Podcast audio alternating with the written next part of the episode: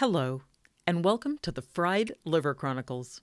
My name is Jan, and this is the story of my adventures through the looking glass and into the challenging world of chess.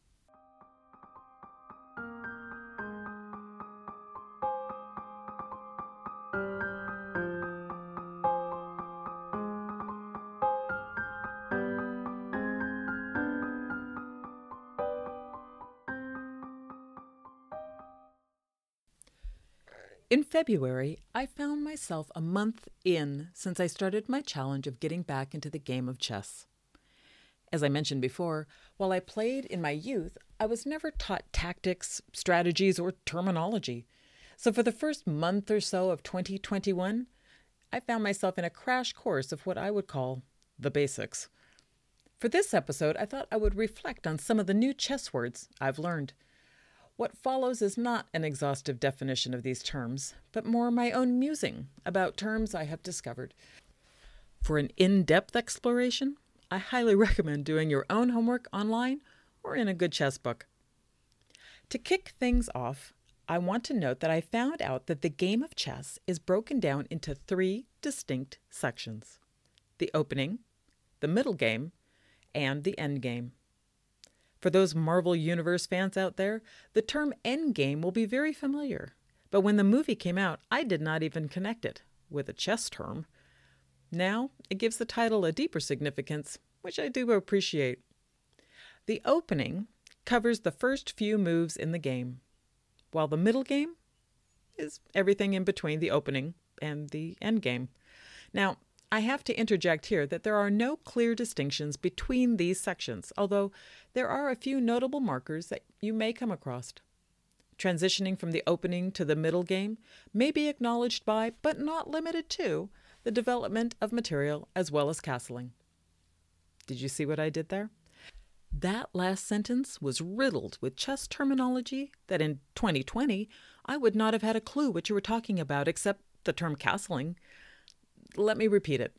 Transitioning from the opening to the middle game may be acknowledged by, but not limited to, the development of material as well as castling. One of the basic tenets of chess theory is develop, develop, develop. What that means is that you are moving your chess pieces onto better squares for them to be able to function more effectively as a fighting force Chess is, after all, a small scale war, and each piece is limited by its rules of engagement. So, getting them to a place where they can challenge their opponent from a position of strength is one of the keys to winning the game. Material. It's the term used to refer to all of the pieces on the board except for the king. In essence, your army.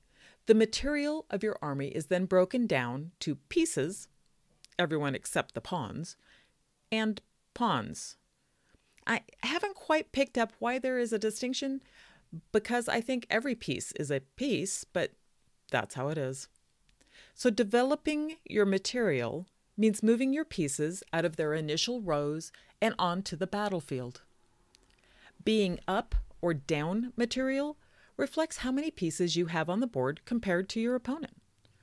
All other factors being the same, if my opponent captures one of my bishops, for example, I am down material because I have one less piece than my opposing army.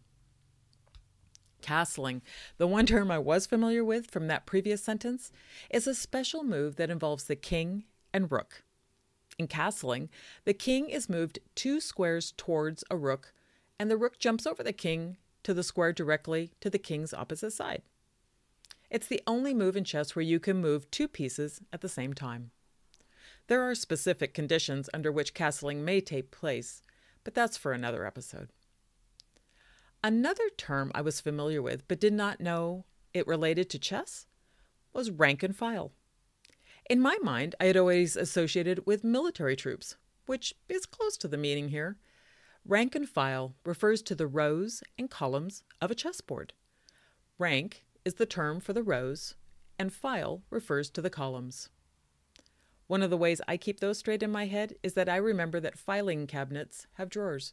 So when I look at the chessboard, I can see the columns as filing cabinets and remember that they are files. It's just a simple mnemonic for me. En passant is a term and a move that I had never heard of. It involves the pawn's ability to move two squares on its first foray into the battlefield. Historically, pawns were only allowed to move one square forward and capture one square on the forward diagonal. Sometime in the 15th century, someone decided it would be a good idea to allow pawns to make an initial double step. To counter this ability, the opposing pawn in the adjacent file was given the power to capture such a bold pawn if they choose. So the capturing pawn is allowed to use a move called en passant, capturing that double stepping pawn as if it had just moved one space. One final term I want to go on record uh, with is that of Zwischenzug. Zwischenzug according to Wikipedia, is a tactic in which a player, instead of playing the expected move, commonly a recapture, first interposes another move, posing an immediate threat to the opponent that they must answer, and only then do they play the expected move. I've learned a little bit about Zwischenzug, but currently just enjoy throwing the word out more than anything. So, there are my preliminary chess terms. I'm sure there will be many more to learn, but for now, I'll leave you to ponder and possibly explore further the vocabulary of chess at your own leisure.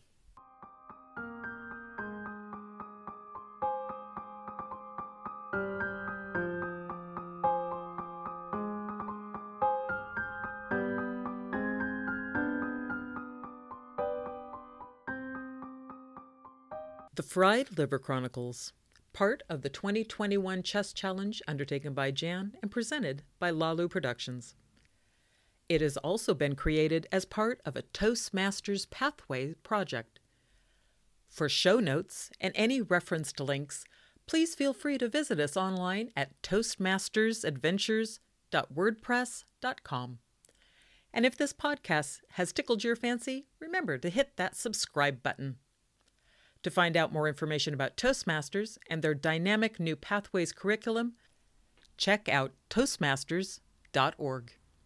Toastmasters, improving public speaking and leadership skills since 1924. And until next time, remember those sage words of Savielly Tartakower. Nobody ever won a chess game by resigning.